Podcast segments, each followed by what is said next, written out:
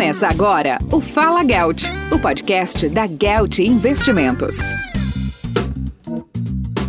Oi, pessoal, eu sou a Bruna Furlaneto, sócia da Gelt Investimento. Hoje nós vamos falar sobre as melhores oportunidades da bolsa com uma convidada muito especial, Sara Delfim. Sócia fundadora e do time de gestão da Dália Capital, a Sara possui uma carreira de 21 anos como analista de Equity Research, com destaque nos setores de transporte e bens de capital. Ela foi classificada por 10 anos entre os melhores analistas da América Latina. Seja bem-vinda ao nosso podcast, Sara. Obrigada, Bruno. Um prazer estar aqui com vocês. Então, Sara, estamos chegando praticamente no meio desse ano muito conturbado. 2021 está sendo marcada pela retomada econômica e o avanço da vacinação. A gente queria começar o nosso bate-papo perguntando como está a cabeça de vocês para o segundo semestre e como vocês estão vendo a retomada econômica para o Brasil. Vamos lá, Bruna. A gente segue, diria, cautelosamente otimista, né? Eu acho que claramente o pior passou, a humanidade prevaleceu, a gente está aí com boa parte da população vacinada aqui no Brasil, nos países mais desenvolvidos também um avanço rápido né, da vacinação, e uma convicção, pelo menos lá fora, né, nas principais economias do mundo, uma convicção forte a respeito de crescimento. Né? A gente tem Estados Unidos aí com previsões de crescimento de, sei lá, 6, 7%, a China também 7, 8%. Então, quando você tem o um mundo, né, Europa também crescendo, então quando você tem o um mundo crescendo de forma coordenada, isso claramente é positivo para o Brasil, né, que é um mercado emergente e grande exportador de commodities, e, além disso, a própria economia doméstica, né? A gente tem visto aí dados positivos, né, sobre a nossa economia, sobre a retomada do crescimento, um arrefecimento da inflação, e até por conta disso, né, hoje uma preocupação menor sobre a dívida PIB do Brasil, né, que era uma grande preocupação lá do fiscal. Hoje, né, como o PIB surpreendeu e você também começa a ter menos pressão da inflação, isso trouxe né, um alívio nessa preocupação e uma convicção melhor né, de que a gente está aí no rumo certo. Então, no geral, assim, com tudo isso que eu falei aqui, o mundo crescendo de forma coordenada, os dados domésticos também vindo melhores, é, a gente segue aí cautelosamente otimista. Por que, que eu digo cautelosamente? Né? Porque a gente está no Brasil, sempre pode aparecer aí o imprevisível, o imponderável, e não só no Brasil, né? No resto do mundo você pode acordar com uma notícia, com um evento negativo. Então a gente está sempre de olho aqui tentando monitorar esses riscos, e é por isso que a gente fala, né, esse cautelosamente otimista. Então, Sara, a gente também queria falar um pouco sobre a filosofia da Dália para a composição dos fundos. De uma forma geral, quais são os principais diferenciais dos fundos de vocês e como é feito esse processo de seleção de ativos dentro da Dália? Tá, vamos lá, só para dar um contexto, né? Hoje a casa tem três estratégias principais, né? O Dália Ações, que é um fundo puro ações de Brasil. A gente tem o Dália Total Return, que é o carro-chefe, que fez agora três anos, que é um multimercado focado em ações, e ele é mais focado em Brasil, na parte de ações, né? E tem o Dália Global Allocation, que também é um multimercado focado em ações, mas ele explora muito mais o mercado exterior. Então, quando a gente fala né, das nossas decisões de investimento, as ações que a gente mais gosta, a gente tem nesses três fundos. Né? O que difere é o tamanho das posições, porque cada fundo tem uma característica. Um é mais Brasil, o outro é menos Brasil, então a gente pondera por isso, mas são os mesmos ativos na parte também, quando a gente decide, pô, a gente gosta de cobre, ou a gente gosta de ouro, ou a gente gosta de minério de ferro, ou de juros americanos, a gente vai ter no Dália Total Return e no Dália Global, só que o que difere é o tamanho das posições, porque cada fundo tem o seu mandato. Então, o processo né, de decisão, processo de investimento, é a mesma discussão para os três fundos. A gente sempre discute primeiro o macro global, e aí a gente vai meio que como se fosse um funil, né? Vai afunilando essa análise, o macro global, o macro para a região, né, América Latina, o que isso significa para o Brasil, e dentro do Brasil, quais são os setores e as empresas que mais se beneficiam desse cenário todo. Então, é, é a mesma análise. Aí, quando a gente chega lá no fim do funil e decide, pô, acho que vale a pena apostar nesse ativo X, A gente vai comprar o ativo X em todos os fundos, com a diferença das posições por conta de cada característica de cada fundo, né? É uma decisão que é colegiada, né? Todo o comitê de investimento se reúne, a gente discute na exaustão, principalmente a parte de riscos, né? Onde é que a gente pode perder dinheiro com aquela ideia. Uma pessoa do comitê ainda está um pouco desconfortável com a história. O que, que a gente faz? A gente começa com uma posição menor e à medida que a gente vai ganhando convicção, que a gente vai né, reduzindo o nível de alguma preocupação, algum risco, a gente vai aumentando a posição à medida que essa convicção aumenta no grupo como um todo. É muito discutido, uma análise muito colaborativa do comitê como um todo, e tem que ser meio que unânime, né? Se não é unânime, de novo, a gente começa com uma posição menor e vai aumentando à medida que o grau de confiança aumenta também. Legal, Sara. É, inclusive, eu acabei de lembrar agora que a gente teve uma reunião com o Zé Rocha no ano passado. Ele comentou de uma posição de cobre que vocês tinham, se eu não me engano, era 5% da carteira. Então, tem como você fazer algum breve comentário sobre a posição do cobre, se ainda está na carteira ou não está? Não, a gente ainda tem é, uma posição em, não só em cobre, né? Assim, cobre foi o nosso metal preferido ao longo de 2020, eu vou explicar o porquê. E aí começou, né, eu acho que começo de 2020 foi difícil você ter uma visibilidade, né, algum nível de direção. Mas quando o meio do ano começou a se aproximar e a gente viu né, essas expectativas de PIB global acelerando, né, principalmente China e Estados Unidos, a gente começou a adicionar então mais metais e mais commodities, né, que hoje se discute muito boom, né, o ciclo das commodities, na verdade a gente já vem carregando a nossa carteira com commodities já há algum tempo, né. É, o cobre, ele foi interessante, assim, Bruna, porque quando veio, né, a crise do coronavírus, foi um susto, né, um desconhecido completo. Ninguém aqui na Dália, né, pegou uma crise sanitária como essa na vida. Então, vamos estudar, vamos ver o que, que é isso. E estudando, a gente aprendeu que nenhuma bactéria ou vírus sobrevive em contato com o cobre. Então a gente pensou, pô, se o cobre salva vidas, vai ser um metal muito demandado, principalmente esse ano, por conta da pandemia. Aeroportos, né, que tem um, um grau de aglomeração natural, que tem né, aquelas partes revestidas em inox, começou-se a discutir de tirar né, esse inox e botar realmente placas de cobre, porque diminui o nível de inseminação de bactérias e vírus. E até por curiosidade, né, o Chile, que é um dos grandes exportadores de cobre, os terminais, os aeroportos lá já eram, né, antes até da crise, revestidos muito mais com cobre do que com aço inox. Então essa foi a nossa primeira aprendizado da crise sobre o cobre. Aí duas outras características, né, do porquê a gente gostou do cobre. Tinha a expectativa dos grandes estímulos de crescimento na China, que você tem ainda, né, dois grandes eventos políticos, né, o Partido Comunista Chinês faz esse ano 100 anos, e o ano que vem, né, seria a cerimônia formal, né, de reconduzir o líder, né, o Xi, como novamente líder da China. Então, dois grandes eventos políticos à frente, o que, que a gente pensou? Bom, se eu sou um líder populista, o que, que eu vou querer né, no ano da minha recondução ao poder? Eu vou querer uma economia bombando, a população feliz e a minha popularidade em alta. Então, a China tem grandes chances de estimular essa economia para conseguir isso. Né? E como o metal, é, uma commodity, seria demandada também.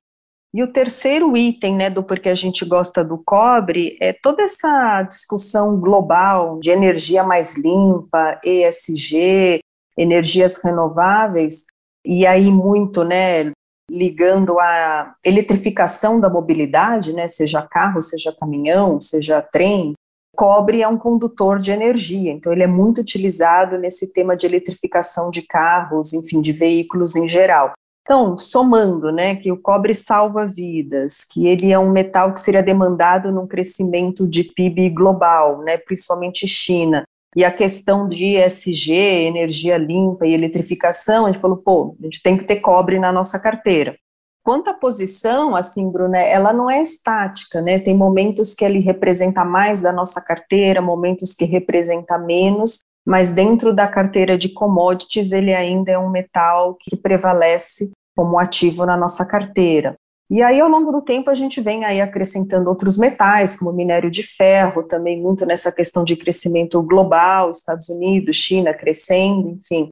É, então, a gente antecipou bem aí esse movimento do ciclo das commodities. Legal. E, Sara, eu li a carta mensal de vocês, inclusive eu super recomendo a leitura. Vocês podem ir no site da Dália, vocês se cadastram e recebem todo o início de mês. É super interessante. E nessa carta vocês falam que tem uma tese de que a inflação de preços de ativos vai continuar a elevar o preço das ações. Você podia explicar um pouco para os nossos ouvintes qual a relação entre inflação com o preço das ações? É, eu acho que o que a gente quis dizer nessa carta, assim, é que você ainda continua com um ciclo de estímulos positivo no exterior. Toda a leitura do Fed que a gente tem feito, das cartas do Fed, das afirmações do Fed, é que essa abundância de liquidez ela deve continuar aí nos próximos trimestres. Então, quando você tem uma abundância de liquidez e você tem o lucro das empresas crescendo muito, assim, a gente tem visto, e olha que a gente está falando de um ano muito difícil na nossa história, né, o ano de 2020, e até esse começo de ano no Brasil não foi fácil, né, a gente paralisou a economia, teve lá as quarentenas, principalmente aqui em São Paulo, então não foi um primeiro trimestre fácil, e as empresas continuam reportando lucros recordes, né, então, quando você tem ainda essa liquidez, ainda tem empresas fortes, né, empresas com uma qualidade muito grande e entregando um crescimento de earnings, né, de lucro que é relevante, é muito difícil não gostar desse ativo, né. Teve uma preocupação mais no início do ano sobre a inflação nos Estados Unidos, porque estavam vindo dados fortes, né, do nível de emprego por lá. Só que aí depois você teve dois dados que foram negativos para emprego nos Estados Unidos, né, que frustraram as expectativas. Então, aliviou um pouco essa pressão da inflação, né? Se o mercado de trabalho não está tão aquecido nos Estados Unidos, então a gente ainda está um pouco longe de alguma pressão da inflação. Então, isso é bom. Por quê? Porque não haverá, pelo menos no curto prazo, necessidade do Fed aumentar os juros nos Estados Unidos para controlar o nível de inflação. Então, se você tem ainda esse cenário de juros baixos né, pelo mundo, é, de novo, né, o dinheiro busca crescimento, o dinheiro busca rentabilidade, então a gente ainda acha que bolsa acaba sendo aí um dos melhores ativos, pelo menos, né, curto médio prazo. Então, tem que estar sempre monitorando aí os eventos, que às vezes de uma hora para outra pode sair algum dado que mude esse cenário, mas por enquanto está tranquilo. Vocês, inclusive, botaram na carta entre parênteses: acompanhamos diariamente. Exatamente. não é estático, né? Essa posição de vocês. E outro ponto que eu também queria falar com você é sobre ESG, né? essa sigla super falada hoje em dia, significa em português ambiental, social e governança. Quando falamos em investir ESG, é a mesma coisa que investir em empresas que respeitam as normas ambientais e são socialmente responsáveis. Você acha que as empresas que seguem esses critérios ESG tiveram um comportamento diferente das demais empresas durante essa crise do coronavírus? É, olhando para o futuro, as perspectivas dessas empresas são iguais, melhores no longo prazo? Como você vê isso? É, eu acho que pensando especificamente né, no ano que passou, é, a pandemia e a correlação com o ESG, a gente viu que tudo caiu junto, né? Assim, foi um desespero total, empresa de qualidade, empresa de baixa qualidade, empresa grande, empresa menor, todo mundo sofreu junto, né? A recuperação, ela acabou se dando mais rápido. Quando a gente não fala de temas, né, por exemplo, o setor de tecnologia, né, foi um setor que, de algum modo, se beneficiou dessa crise, as pessoas trancadas em casa começaram a consumir mais no mundo online. Mas eu acho que a confiança da recuperação ela acaba voltando primeiro para aquelas empresas que têm o G forte, né, que seria a parte de governança. Que tipo de empresa, né, tem um G forte? A empresa que tem um management eh, muito bom, que tem alinhamento com os minoritários, que faz o que é bom para a empresa, né, e não necessariamente é, é bom do ponto de vista de remuneração dos executivos dessa empresa, é uma empresa que preza pela boa comunicação, pela boa estratégia. Então, quando você está no momento de crise e o mundo desaba, é natural que o investidor ele comece a recomprar os ativos que ele gosta e que tem um tipo de gestão exemplar, como essas empresas que têm um G muito forte dentro desse universo ESG. Então, acho que essas empresas acabaram sendo privilegiadas naquela primeira pernada né, de correção da bolsa, quando a visibilidade sobre a crise começou a melhorar. E aí depois você tem a segunda derivada da recuperação, que são as empresas não é de qualidade ruim, mas com uma qualidade um pouco inferior e assim por diante, né? Então eu acho que empresas que têm, né, por essência, uma questão de governança forte, acabam se recuperando, acho que mais rápido, né, sem dúvida nenhuma. E Sara, agora que a gente já comentou sobre alguns setores que são promissores na bolsa, eu queria que você abrisse o jogo aqui para os ouvintes do Fala Gelt e falasse sobre algumas ações que vocês veem com bons olhos. Quais são as empresas queridinhas da Dália? Sim, mas acho que até mais legal é falar o porquê alguns setores, né? A gente, na verdade, desde o começo do Funda, que é o Dália Total Return, que fez três anos agora, a gente, na verdade, nem mudou muito esses três temas, né? A gente acaba, às vezes, calibrando um pouco mais para um lado, às vezes reduz um pouco do outro, mas são três grandes temas que a gente vem explorando ao longo desse tempo, né? O primeiro tema é um tema de juros baixos no Brasil. Então, quais setores e quais empresas se beneficiam desse cenário de juros baixos? Claro, a gente já chegou a ter CDI de 2, agora a gente está num processo de alta, está falando de 3%, mesmo que vá para 6, assim, mesmo que dobre, né, Bruno, o nível de CDI, se a gente continuar rodando uma inflação de 4, 4,5, a gente está falando de um juro real de 1, 1,5%, 2%. É muito baixo ainda. Então, não é que muda a forma como o investidor deveria tratar a sua poupança. Né? De novo, mesmo que o CDI dobre, a gente ainda está falando de um juro real perto de 2%. É, e a gente tem, né, nesse setor que se beneficia de juros baixos, o setor elétrico, a gente tem vários exemplos de empresas que estão pagando dividendo de 8%, 9%. É três vezes o nível do CDI e não paga imposto de renda, né? Dividendo ainda não é tributado no Brasil. E tem outras empresas também no setor elétrico que estão em fase de crescimento, estão fazendo aquisições, ou estão posicionadas no setor que está crescendo mais, como é o setor de gás, então, o setor elétrico ainda é um setor, né, nesse tema de juros baixos, que a gente gosta. É, e uma das empresas que a gente tem também desde o primeiro dia do fundo e continua ainda sendo uma posição importante para nós é a Eneva, que é uma empresa de energia focada na parte de gás. A gente também gosta de Taesa pela questão dos dividendos, né? Paga aí ótimos dividendos, é muito difícil não gostar também de Taesa. O segundo tema que a gente vem explorando né, na nossa carteira é o tema de tecnologia, que de fato foi um. Mesmo antes da pandemia, né, a gente via as vendas, né, os lucros acelerando muito, porque você tinha ainda né, um crescimento, uma penetração maior do online, é, Magazine Luiza, Mercado Livre.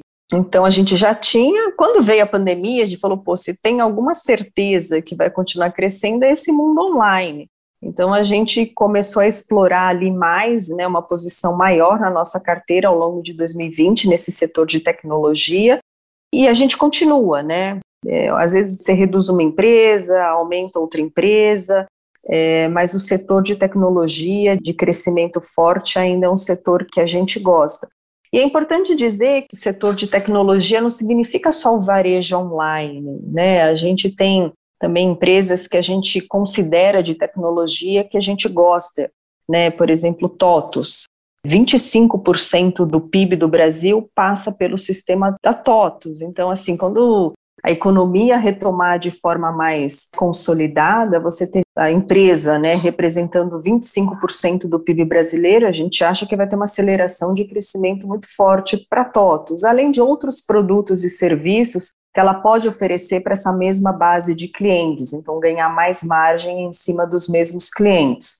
E o terceiro tema que a gente explora é que aqui, assim, todo mundo é velho, né? A gente já pegou aí, sei lá, três, quatro, cinco crises ao longo da nossa história aqui de investimentos. Então, quando a gente viu essa crise do ano passado, uma das primeiras coisas que passou na nossa cabeça foi a história se repete, né? As empresas que são líderes no seu segmento são empresas que sempre saíram fortalecidas das crises, né? E o porquê isso? Porque são empresas grandes, com marca, é, com os melhores executivos, né, tocando a empresa, com uma governança boa, com características, né, com vantagens competitivas grandes em relação aos seus competidores. Então, no momento de crise, como a gente viu, onde o pequeno e médio competidor teve muita dificuldade de sobreviver, essas empresas acabaram crescendo mais do que poderiam, porque ganharam o mercado em cima do pequeno competidor que, infelizmente, teve que ou encolher ou fechou as portas mesmo, né? Muita gente quebrou nessa crise. Então, quando a gente fala de, por exemplo, localiza, né? Um ano que todo mundo parou de sair de casa, como é que a gente imaginar que localiza teria lucros recordes num ano como esse, né? Sem mobilidade das pessoas, uma empresa que aluga carros por isso, né, o mercado caiu, mas os pequenos competidores dela fecharam. Então, o pouco do mercado que restou, ela acabou ganhando esse mercado. É, a indústria automotiva ia vender carro para quem? Ninguém estava comprando carro. Mas as locadoras que compram um bom pedaço da produção brasileira de carros começaram a comprar carros mais baratos, né, com mais descontos, porque as montadoras não tinham muito para quem vender. Então, é curioso isso, assim, né, que de fato a história se repete, né, em outras crises essas empresas saíram fortalecidas e de novo saíram fortalecidas dessa crise de 2020. Então, o único disclaimer assim que é importante eu fazer aqui, quando eu falo de Eneva, quando eu falo de Meli, Magazine Luiza, Totos, não estou querendo dar recomendação de investimentos, né? É importante as pessoas entenderem que essa seleção de ações ela faz sentido para a nossa carteira, né? Não é ação isolada, né? É um grande quebra-cabeça que você vai colocando várias empresas ali. E essas empresas combinadas fazem né, a nossa carteira forte. Mas só para deixar claro que a gente não está aqui dando recomendação para nenhum investidor comprar TOTOS ou comprar Magazine Luiza ou Eneva, porque a empresa isoladamente tem outras características e outros riscos, né? Mas dentro da nossa composição de carteira, esses nomes fazem sentido. Então, esses são um dos nomes, né, aí que eu falei que a gente gosta aqui na nossa carteira. Sara, eu inclusive escutei você defendendo Eneva no passado, se eu não me engano foi na Expert da XP. Você defendeu por que Eneva. Então é bem interessante ver que os cases que vocês escolhem são bem consolidados e são investimento em empresas que vocês acreditam que no longo prazo vai trazer um ganho para a carteira, independente do cenário. Mas para encerrar o nosso bate-papo, eu queria ouvir uma opinião pessoal sua sobre como você está levando esse momento de pandemia, como a Dália se reinventou nesse momento e quais são as grandes lições que essa pandemia nos deixa como indivíduo e sociedade.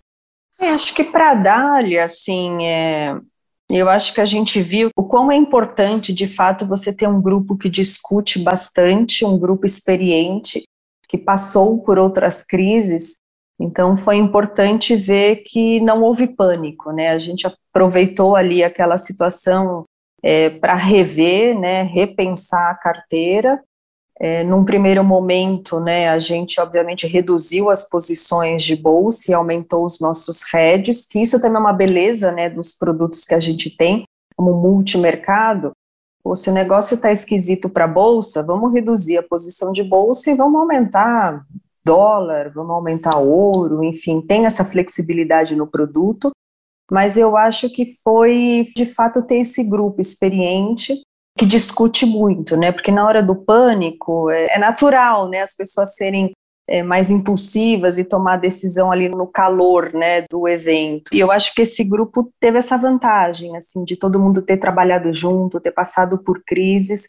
A gente respirou fundo ali naquele momento é, e discutiu, todo mundo deu ideia, todo mundo deu sugestões. Eu acho que isso, sem dúvida, nos ajudou muito ali nos primeiros meses da crise. Isso do ponto de vista dos fundos, né, como a gente fez a gestão dos fundos nessa pandemia. A outra, assim, pensando na Dália como empresa, e eu acho que para qualquer empresa no Brasil, a gente, no mundo, né, a gente aprendeu que a gente tem que eliminar alguns tabus, alguns preconceitos da nossa vida, né? O home office sempre foi muito criticado, né? Porque na verdade nenhum chefe acreditava que seu funcionário estava em casa trabalhando, né? Não, deve estar no sofá vendo Netflix mas acho que isso melhorou a qualidade de vida né, das pessoas, as pessoas poderem trabalhar com mais flexibilidade, com mais tranquilidade, é, foi provado, né? Eu acho que para as empresas que o home office ele funciona. Eu sou contra pessoalmente, né? Eu sou contra o home office estrutural. Eu acho que é muito saudável as pessoas irem para o trabalho, né, para o escritório físico, porque você tem uma discussão muito mais rica, você vê como é que as pessoas estão ali, o calor das discussões, você tem uma sensibilidade melhor da empresa. Mas de vez em quando, né, você poder trabalhar de casa, quando seu filho está doente ou quando você mesmo não está bem, eu acho que foi um ensinamento da pandemia que é super valioso, né, para nós que trabalhamos e temos a nossa vida pessoal também, né.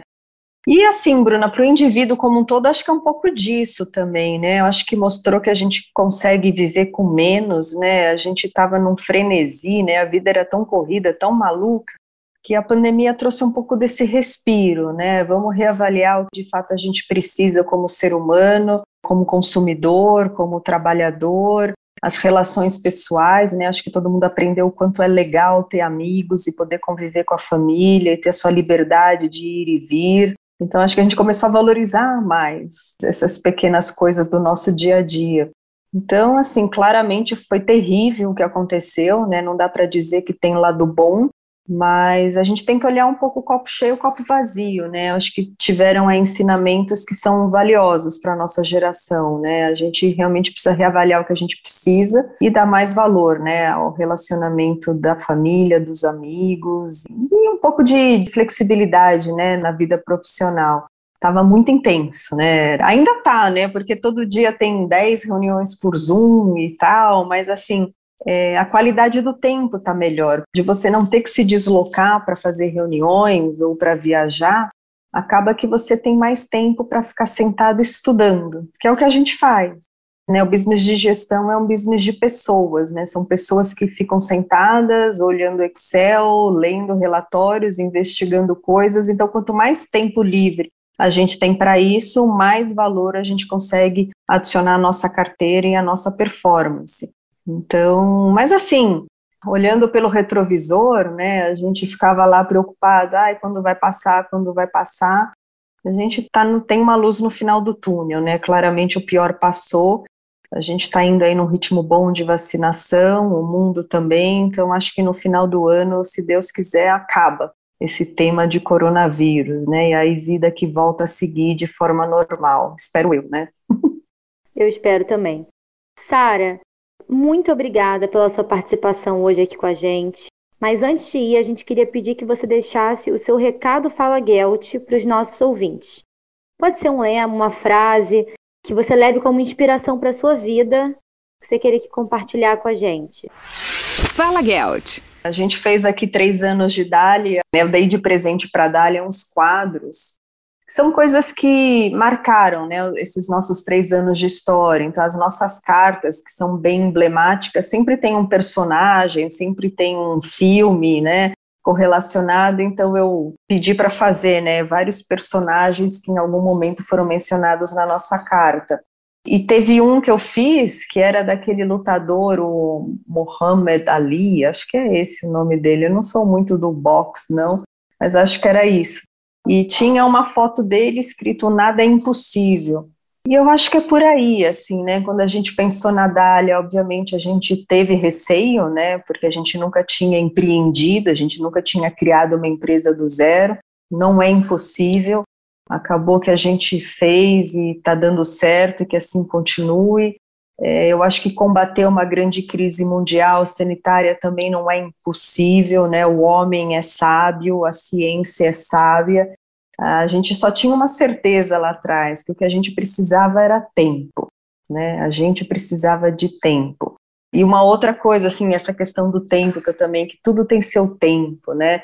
Quando ano passado todo mundo ficava, né, aqueles fantasmas, né, da Faria Lima, assim, ai, porque o PIB, ai, mas a inflação, o fiscal, a dívida PIB vai passar de 100, a dívida PIB vai bater 100%.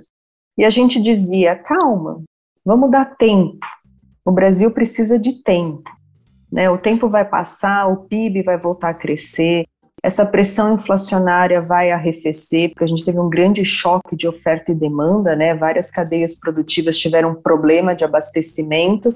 Com tempo, a gente precisa de tempo. Com o tempo, as coisas vão entrar nos trilhos. E de fato agora essa está sendo a narrativa, né? O PIB surpreendeu, a inflação está controlada. Então, dívida PIB, ah, vai bater os 82, 85, já não é mais 100, então o pessoal já está mais animado, matamos aí um fantasma da Faria Lima. Então, eu acho que são esses dois itens, né? Eu acho que nada é impossível e tempo, né? Tempo é fundamental para tudo. Sara, mais uma vez, super obrigada pela sua presença. Sou uma super fã sua. Então é isso, pessoal. Até a próxima semana. Obrigada, Bruna. Tchau, tchau. Você ouviu o Fala Gelt, o podcast da Gelt Investimentos.